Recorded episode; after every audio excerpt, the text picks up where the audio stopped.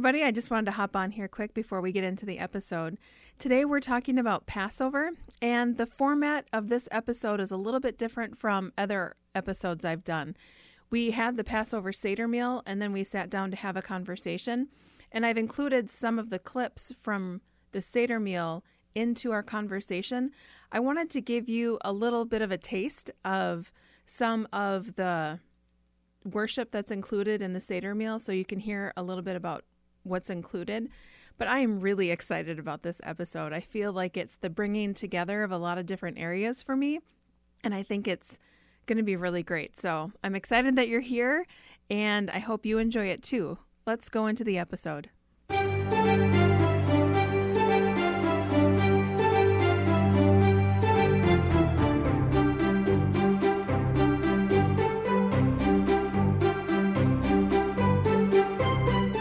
Welcome to the Retreat House podcast, where we gather at the table to hear each other's stories. I'm your host, Angie Smith, and I am so glad that you're here. Please pull up a chair and join us. Welcome to the Retreat House table. Today we are talking about what should I know about the Passover.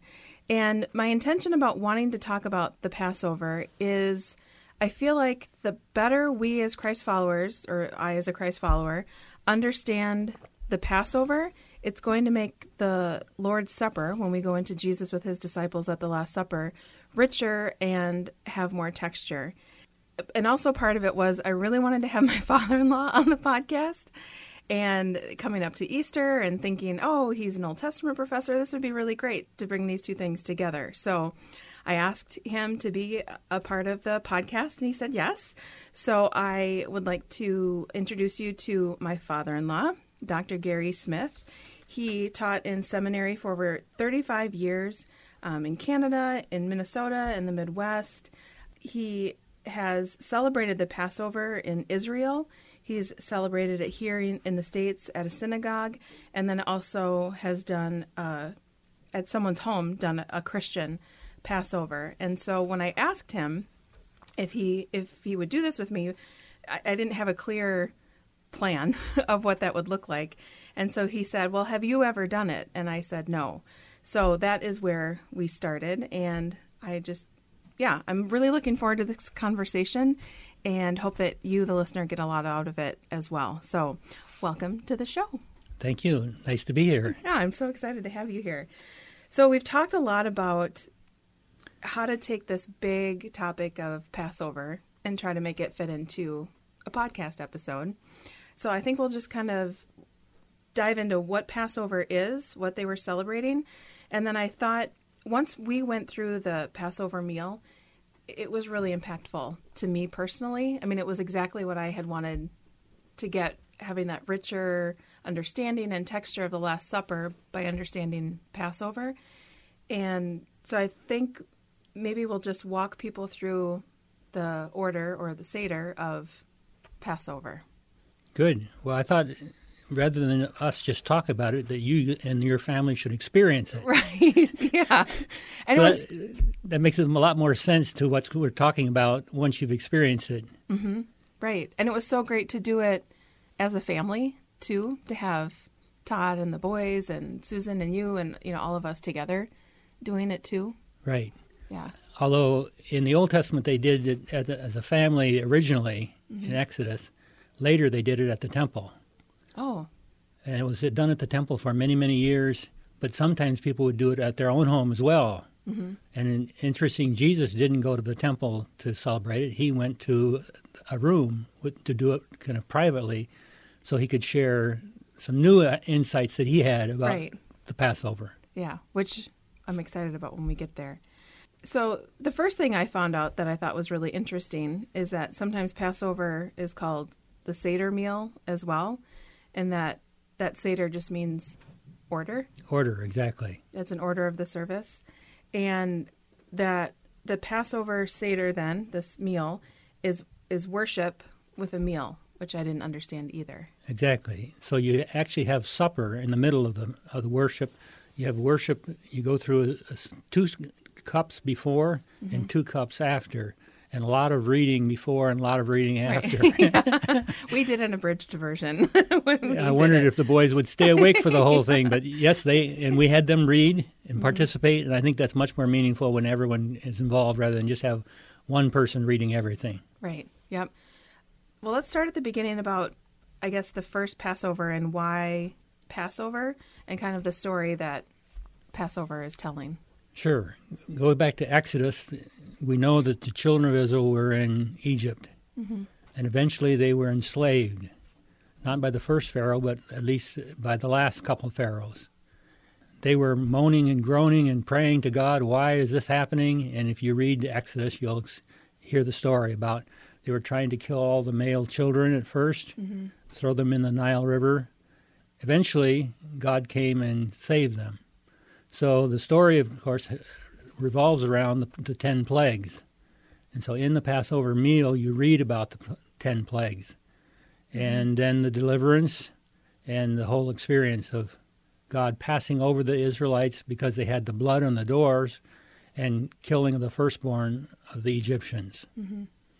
And also the there's part of it too of looking forward to well, the seat for the Messiah or sometimes it was referred to as Elijah. Exactly. Okay. Yes, we had an empty chair at our table. Right. With a glass of uh, grape juice, waiting for the Messiah to come, mm-hmm. as is traditional in a Jewish home. At some point, we ask, one of the children is supposed to ask, you know, or maybe I asked, I think it was, has the Messiah come? Is the cup still full? And obviously, it's still full, but we're awaiting that to happen. So, mm-hmm yes, that is part of the the story, the hope that we have for the future. You might say something much bigger than the exodus of the past. Right, right. So, well, let's get let's kind of dive into it then and walk a little bit through the process of what the order of the service is.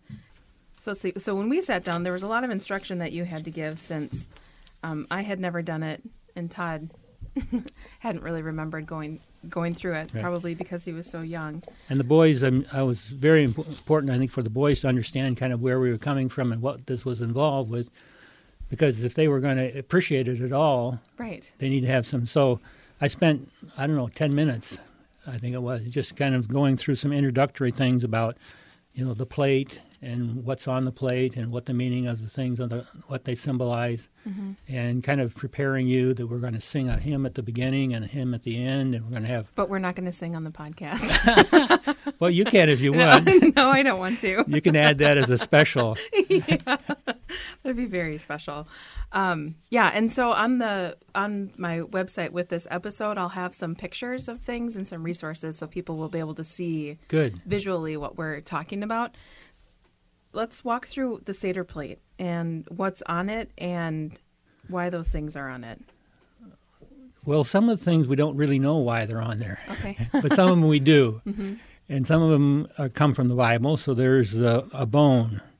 And my wife went to Cub Food and bought got a bone. Mm-hmm. Traditionally, it's a leg bone of a, of a lamb. Okay. But uh, those aren't as easy to come by, so we just got a bone. Mm-hmm. and it's symbolic of the lamb that was roasted at the time of the Exodus.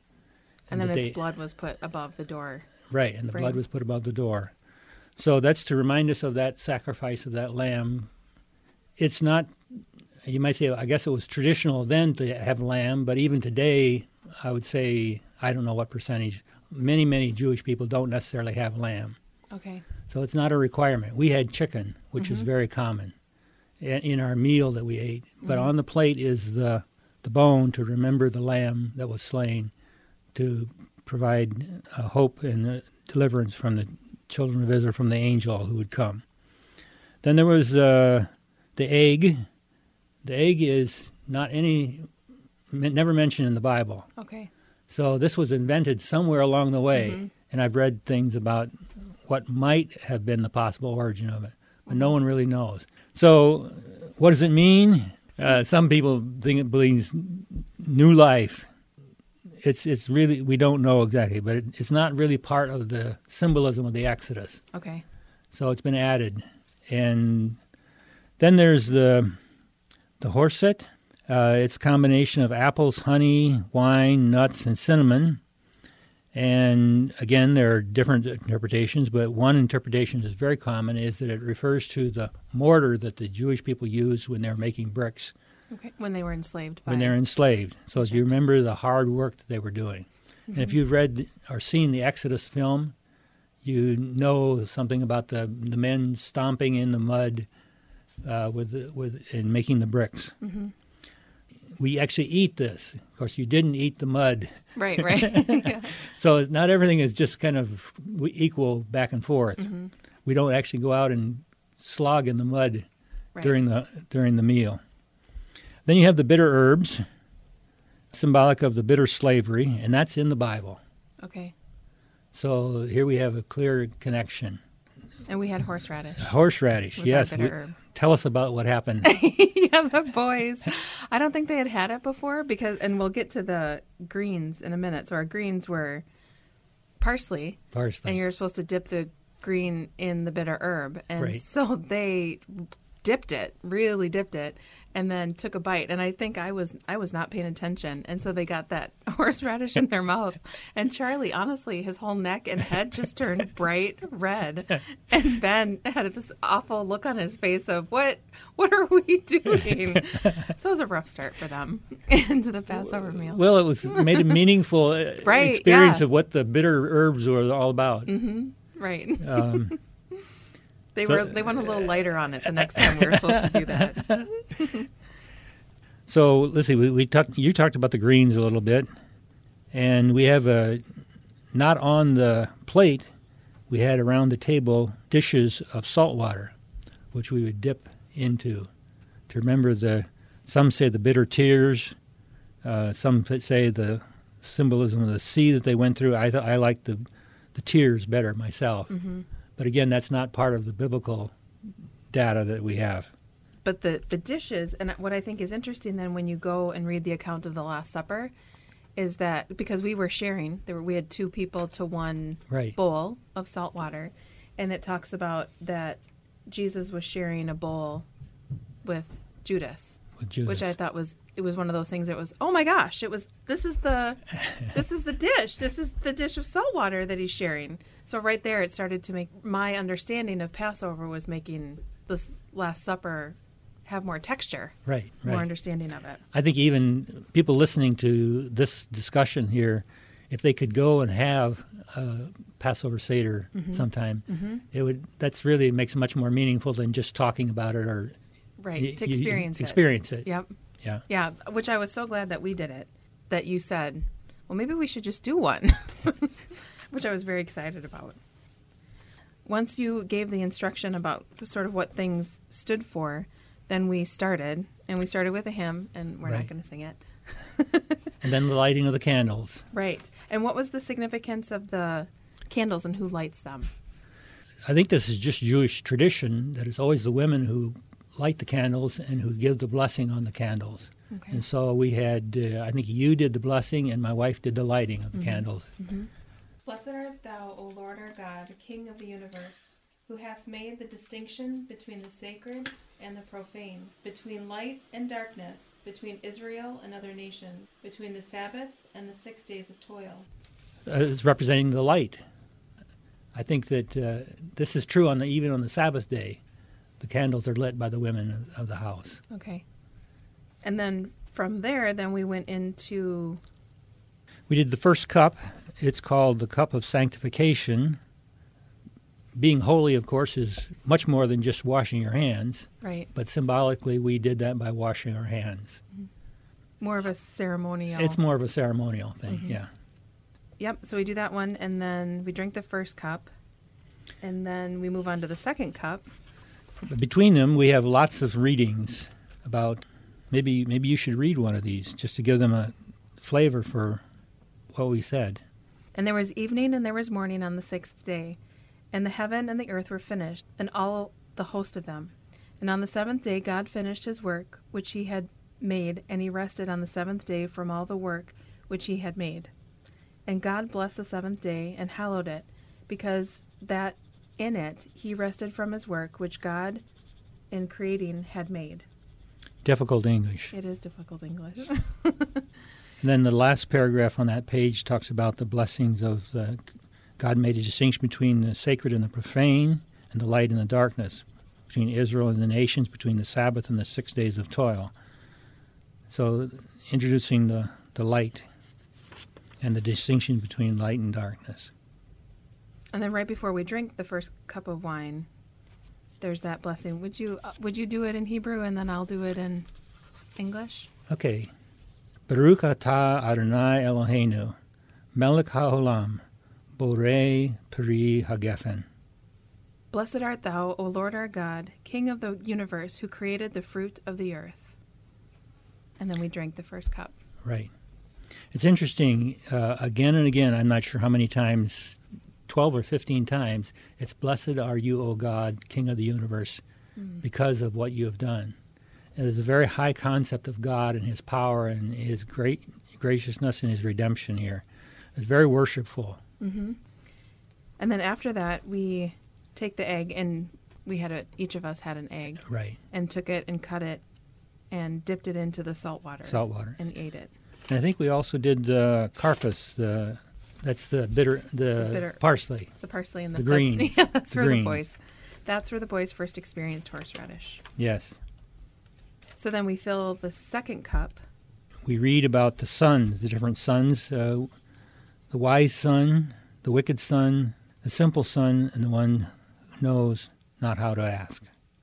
Well, and even before that, where the way that it starts out is, how does this night differ from on, all other nights? Right, that's the question that's, the boys are to ask. Right.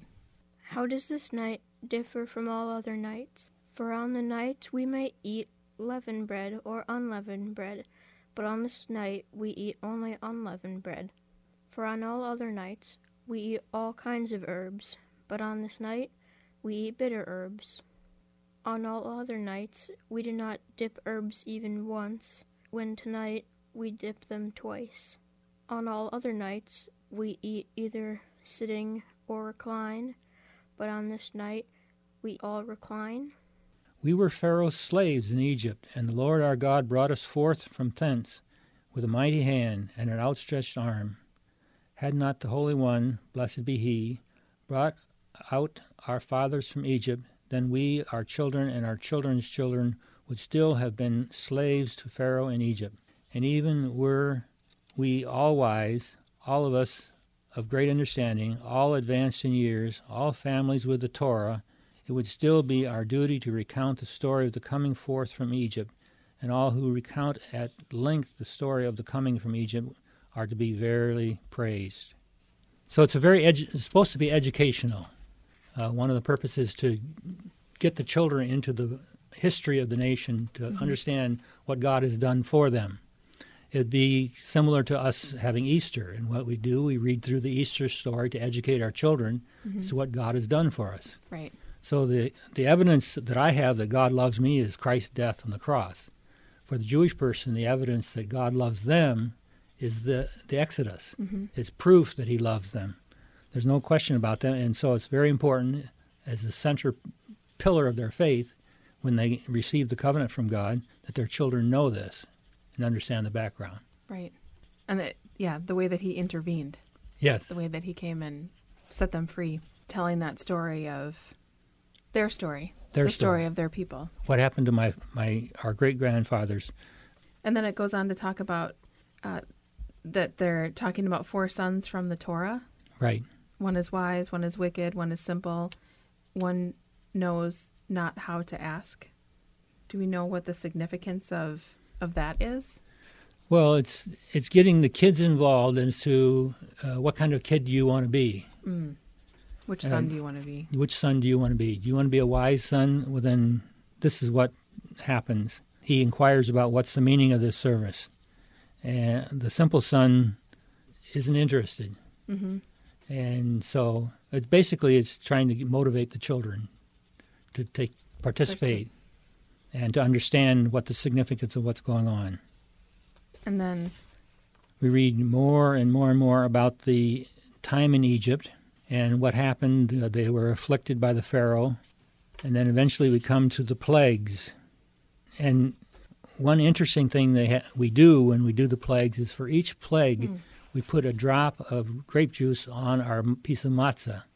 So we go through the first plague, the turning of the water to blood, and you put a drop on the matzah. And so you do 10 Which is drops. really because the matzah is white, and then you're dropping the juice or the wine on it, and it's color, so you can clearly see the the drops on the on the unleavened bread. And of course, you you realize how God intervened and the power of God and the deliverance of God that happened at each plague, and the stubbornness of the Egyptians, unwilling to bend to God's will. Mm-hmm. So we did not do all ten plagues because it takes a long time. Right. But we did do the drops, and then at the end, uh, the four, the tenth plague, of course, is the killing of the firstborn. Tell the whole community of Israel that on the tenth day of this month each man is to take a lamb for his family, one for each household. If any household is too small for a whole lamb, they must share one with their nearest neighbor, having taken into account the number of people there are. You are to determine the amount of lamb needed in accordance with what each person will eat. The animals you choose must be year old males without defect, and you may take them from the sheep or the goats.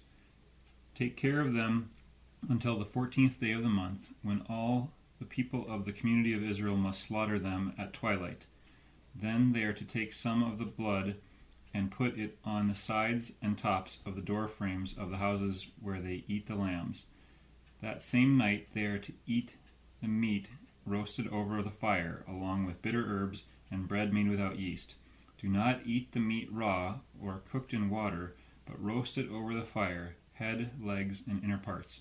Do not leave any of it till morning. If some is left till morning, you must burn it. This is how you are to eat it with your cloak tucked into your belt, your sandals on your feet, and your staff in your hand. Eat it in haste. It is the Lord's Passover. On that same night I will pass through Egypt and strike down every firstborn, both men and animals, and I will bring judgment on all the gods in Egypt. I am the Lord. The blood will be a sign for you on the houses where you are, and when I see the blood, I will pass over you. No destructive plague will touch you when I strike Egypt. This is a day you are to commemorate for the generations to come. You shall celebrate it as a festival to the Lord, a lasting ordinance. For seven days you are to eat bread made without yeast. On the first day, remove the yeast from your houses. For whoever eats anything with yeast in it from the first day through the seventh must be cut off from Israel. On the first day, hold a sacred assembly, and another one on the seventh day. Do no work at all on those days, except to prepare food for everyone to eat. That is all you may do. And then there were the more questions: the Passover lamb, the leavened bread. You know, what are the reasons for them? What are the reasons for the herbs? Right.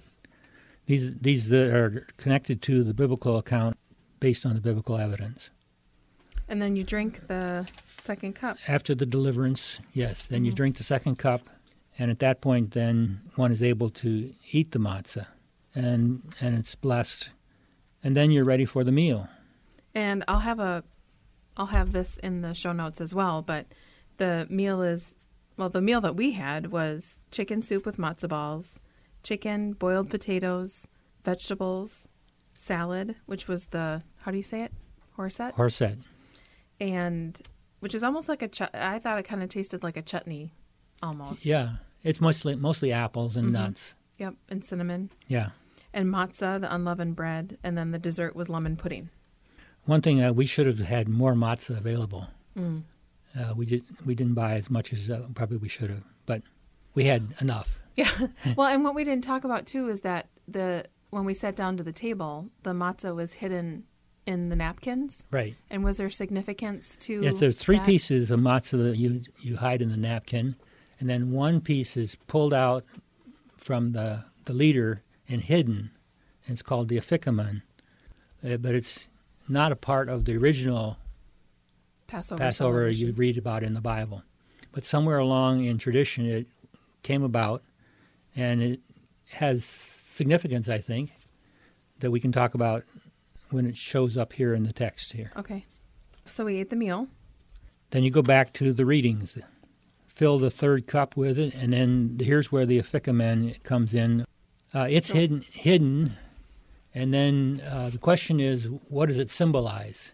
For a Christian, it's quite easy because many people believe that the third cup is where Jesus initiated the communion service. Mm-hmm. The afikoman is broken and passed out. And Okay. so that would be what did Jesus do? He took the Mhm. bread and he broke it and he passed it out. And you have the third cup, they did it with the, the wine Mm-hmm. at the same time. Now, there's argument. Some people believe the third cup was the communion, some people believe the fourth cup. Mm-hmm. Uh, we know it was after the supper, so it was either the third or the fourth cup. Mm-hmm. And what does it really matter? but the the the Sophikamen, which is not in Exodus, makes a good if it were present in the time of Jesus, which Mhm. we think it was, because Hillel and Gamaliel both talk about it, makes a perfect place for Jesus to in- initiate the Lord's Supper. Well, even in part of the the reading from it, where it says, "May the All Merciful let us inherit the day which shall be holy, a Sabbath and day of rest in the life everlasting. May the All Merciful let us inherit the day which is altogether good. May the All Merciful, All Merciful privilege us to witness the day of the Messiah and the life of the world to come. A tower of salvation is He to His King, and showered mercy to His anointed, to David, and to His seed forevermore. He who maketh peace in His high places, may He make peace for us and for all of Israel. And say ye, Amen. That part about the day of the Messiah, hmm when I read that and was thinking it could have been the third cup, Right. like that seems like a Fits right in. yeah Fits perfectly in. to then Jesus taking the bread and the wine. Right. What we don't know is when this started and was this what they read back in that Right, day? right. or, is, or is this the modern version? And Mhm. obviously, it's the modern version, but I, I think it relates to what they said back in the time of Jesus. Mm-hmm. It would not have been totally contrary to what they would have said. So the second half is more hopeful and more future oriented, and the fourth cup especially. The third cup is usually thought to be the cup of salvation, and that fits, of course, very much into what Jesus did. Right, and that's where you fill the cup for the Messiah. Right, Was during the third cup as well. right. And then after the third cup, we have a lot of uh, the praise of God from the Hallel, uh, Psalms 113 to I think 119, or I'm not sure exactly what it is. What I found was one thirteen to one eighteen. 18, okay. And Yes. again, those are great hymns of praise that anyone can read in their, their Bible, Mhm. and you'll get the feeling for what they're they're saying. Right. And I so I went and did that because you kept referring back to where it talks about that they sang hymns and left. Right. And so I thought, oh, what are the hymns? And looking at this fourth cup, and you know, we didn't we didn't do a lot of the the reading from the fourth cup. So I went and did my own to find out what those were. And when I read in Psalm 116, 1 through 4, which, I mean, I want to acknowledge that we don't know exactly what they sang, or, but for me, in trying to, to think of Jesus as a Jew celebrating the Passover and his story and wanting to make it richer and more textured, when I read Psalm 116, 1 through 4, which I'll read, I love the Lord because he hears my voice and my prayer for mercy. Because he bends down to listen, I will pray as long as I have breath. Death wrapped its ropes around me, and terror of the grave overtook me. I saw only trouble, trouble and sorrow.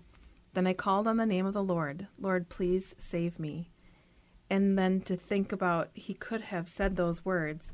And then after they leave, we see him in the garden praying, you know, Abba Father, he cried out, everything is possible for you. Please take this cup of suffering away from me. Yet I want your will to be done, not mine. Two fit together perfectly. Yes. Yeah. And then to think about that cup, the cup of suffering, is that relating back to the these cups?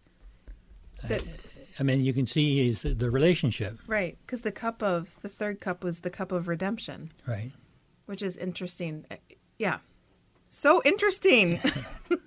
Now, and the interesting thing to me too is that the disciples were kind of in a fog mm-hmm. about understanding this.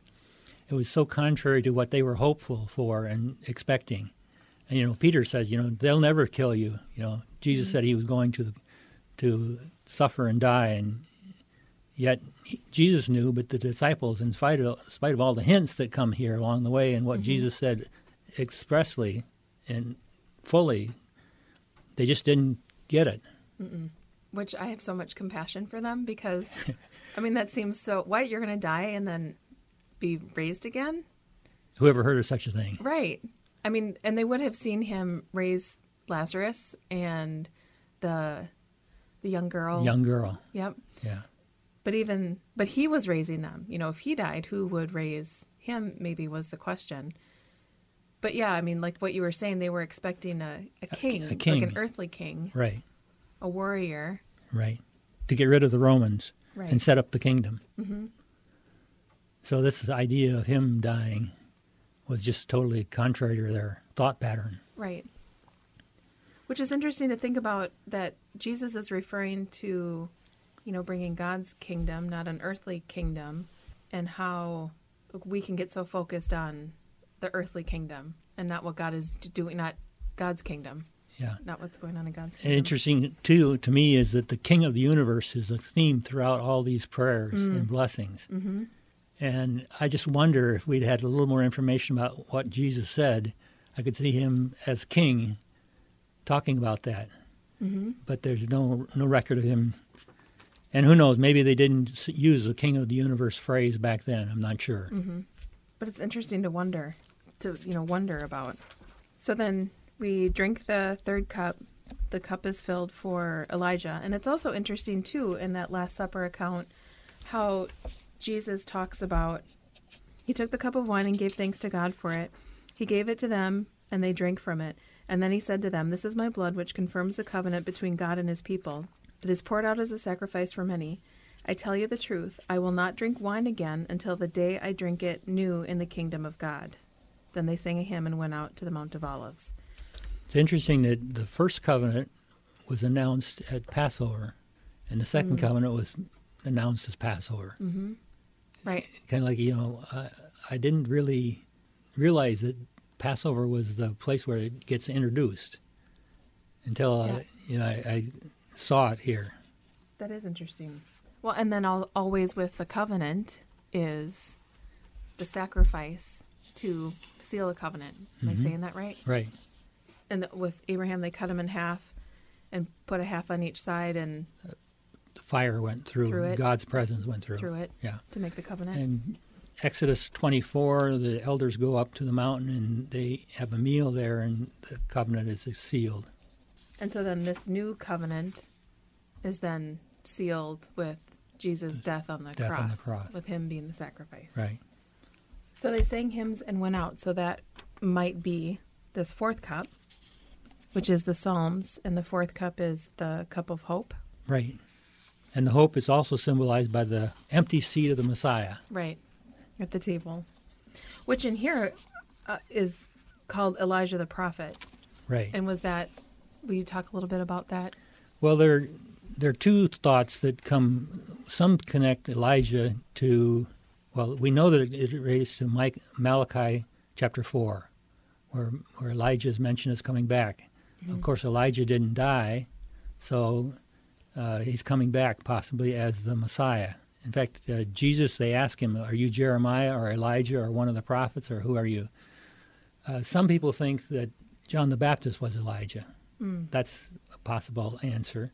Others say Christ is the the Elijah. Are they using Elijah and Messiah like interchangeably? That it's Those who would say that, some would use them interchangeably. okay. Yes. And that's what it seems like in this one. Yes, it seems like that in this one. So then they do the fourth cup, sing the hymns, and then drink the fourth cup after the blessings. And then there were all these who knows, which I thought was interesting. Right. It's kind of like the 12 days of Christmas. Right, exactly. you say the first one and add the second and say them all. So on the, I'll just read the 13th one. 13 who knows? 13 I know. 13 are the attributes of God. 12 other are the tribes of Israel. 11 stars did Joseph see. 10 are the commandments. At nine months a child is born. At eight days a boy is circumcised. Seven days are the days of the week. Six are the divisions of the Mishnah. Five are the books of the Torah. Four are the mothers of Israel. Three are the patriarch fathers. Two are the tables of the law. One is our God that is in heaven and earth. So at that point, the son checks to see if the cup of Elijah is still full. I'm sorry, Father, but Elijah did not come this Passover. We have ended our Passover service in due form, according to the traditions of our fathers. Let our actions speak to him, for he is with us tonight. And then the one we had had some verses from Isaiah and Luke. And then what I thought was interesting is how it closes, where it says next year in Jerusalem. That's the hope, the New Jerusalem. Oh, the New Jerusalem. Yes, it would be. It doesn't doesn't say new, but that's what they would would be referring to. Because of the mess- hope, coming of the Messiah. Okay, Yeah. that's interesting. Would you read that in Hebrew? L'shana haba Berushalayim. And then we closed with a hymn. Well, it would have been nice to do, in a sense, run through it like we have before we ever did it. Maybe my introduction wasn't quite as, as, as thorough as it. was. There was But- just so much information. I feel like Yeah, the next time I do a Seder meal, I'll understand it yeah, more because there was just so much. There's just so much to take in. yeah. It's it's kind of like when you play a new game. Mm-hmm. You can give instructions, instructions, instructions, but what the person needs is just do a hand mm. in a card game, and then mm-hmm. you begin to understand it. Right. and you need the instructions at the beginning, but the instructions really don't prepare you f- fully. you have to experience it. Right, right. And so if, if someone is wanting to experience a Seder meal, and I mean, I think the, probably the reason I had never done it is because I never, I didn't know what it was. So this is what I'm hoping this will be an introduc- introduction to someone who m- maybe didn't, I knew that there was matzo ball soup and it had to do with the angel of death passing over because of the blood of the lamb. Right. But beyond that, I didn't know that it was worship with a meal. I didn't know about this order or the four cups. I'm hoping that this will be an introduction to someone. And then what would you say if they want to do to experience a Seder meal? What would be a next step for them? It's kind of hard to say because very few people, Christians, have been to a Seder meal. Which I think is tragic. And I think it's tragic that it took me 25 years to experience one. Well, again, I don't really have a lot of uh, hope that you can, the average person can go out and go to their pastor and say, Have you done a Seder meal? And he would probably say no. So it's difficult if you've never experienced it to lead someone through it. Right. You know, are there books or resources? So I googled. I, I googled um, Hillel. Am I saying that right? Yes. And I ended up getting. Have you ever heard of the Maccabeats? Yes. Uh, Obviously. The young men that Yeah. do all the songs. They have the Hillels from Passover, and at the beginning of the video, which I'll I'll take this in the show notes too. It's the kids are sitting at the table and their you know their faces are falling into their programs and they're so bored and then these young men get up and they start singing some of the songs, Songs. in, in funk or like a barbershop quartet Oh, really? or you know all, and then the kids are perking up and you know like just a little bit of a modern twist all the same hebrew words Right. but putting a little bit of a modern twist on it Twist on it. which I even thought was, I mean, that was interesting. So, I mean, it's, sometimes it's dangerous to Google things, but yeah, oh, and maybe I'll, you know, we'll try to do some more research to try to figure out where people could find out more about this. Yeah, I I don't know. Uh, as a Christian, I didn't experience one until I was probably 35, and I never even thought of it. In fact, I didn't know Jews celebrated Passover this way. But I went to a Jewish university and had Jewish friends and got invited to a Jewish synagogue and and felt very much at home because of my background. So uh, I would encourage people if they have a, a Jewish friend, talk to them about it. Uh, maybe the, I was invited to the synagogue right away when I showed a little interest. Don't be afraid of it. Uh, you don't have to defend your faith. Just go and experience it. Right. And they won't talk about Jesus there, and probably you shouldn't. No, no, just. But it gives you it gives you an opportunity later to talk to that friend and say, "Listen, I really enjoyed going to the Seder, and then talk to them about, had you ever heard about Jesus celebrating that Seder? Mm-hmm. Unfortunately, there aren't Jewish synagogues in every town, No. so there will be a lot of people who will, will not have an opportunity to, to go to one. Mm-hmm. But here in the Twin Cities and any big city, uh, there will be synagogues and Jew- Jewish people around.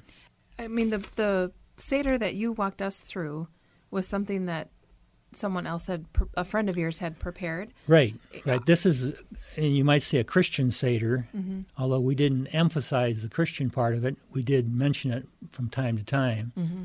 I wanted it to, be more Jewish because it's very, very easy to make a, make it Christian. Right. It's harder And- to make it Jewish. Well, and again, I mean, for the purpose of what I had asked you to do, Jesus was Jewish. He was Yeah. a Hebrew, and how was he experiencing Passover? I mean, that Passover was a game changer, Right.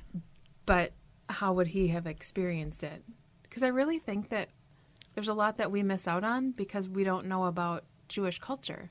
So when we go in and try to study the Bible, uh, uh, because you've talked about this a lot, how we look at the Old Testament through the lens of the New Testament Right. Instead of looking at the Old Testament for What it says. right.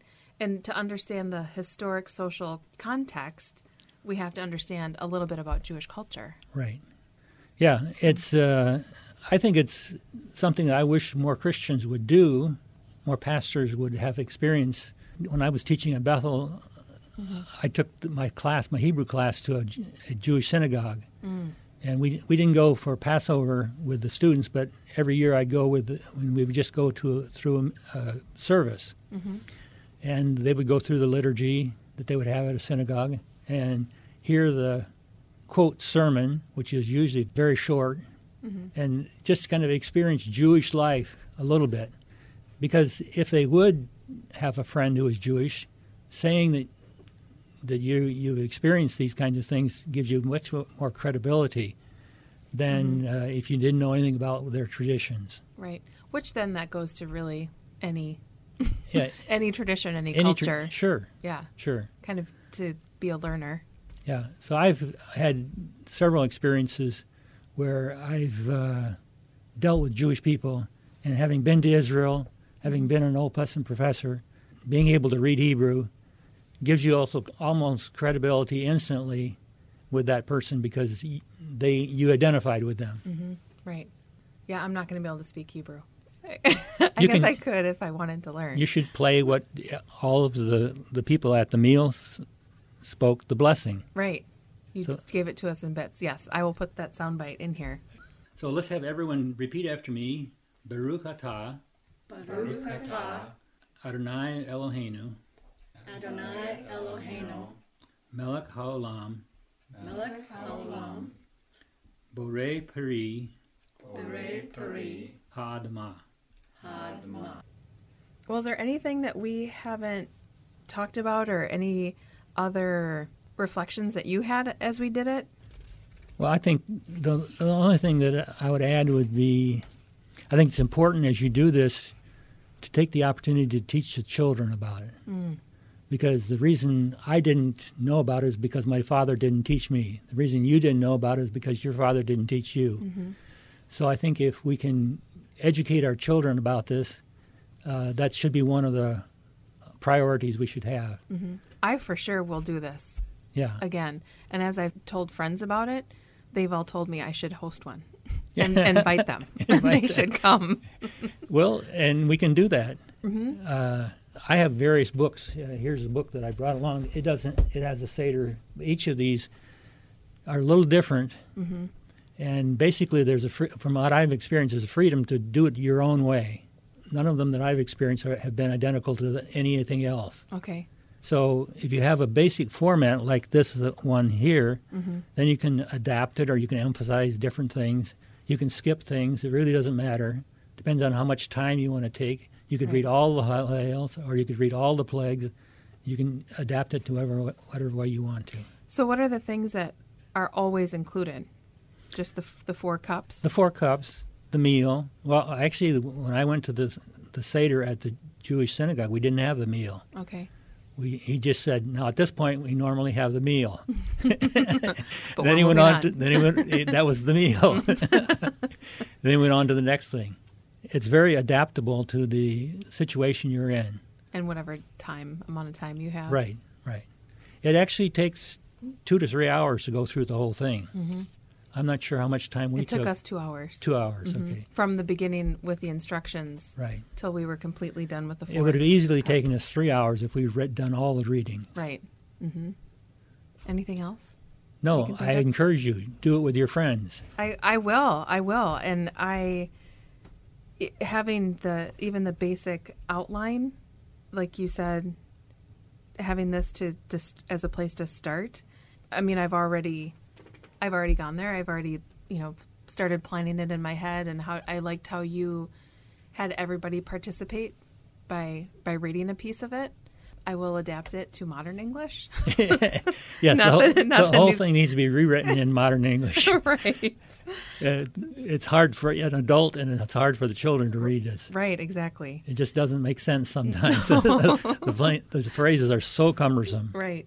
Yeah. So I for sure will do this. And yeah, I encourage the listeners too that if you've thought about doing this or this is something that you've been interested in, start asking questions of your of your pastors or if you have Jewish friends and or just start talking about it and see if there are people in your life that have any knowledge of it and and step toward it.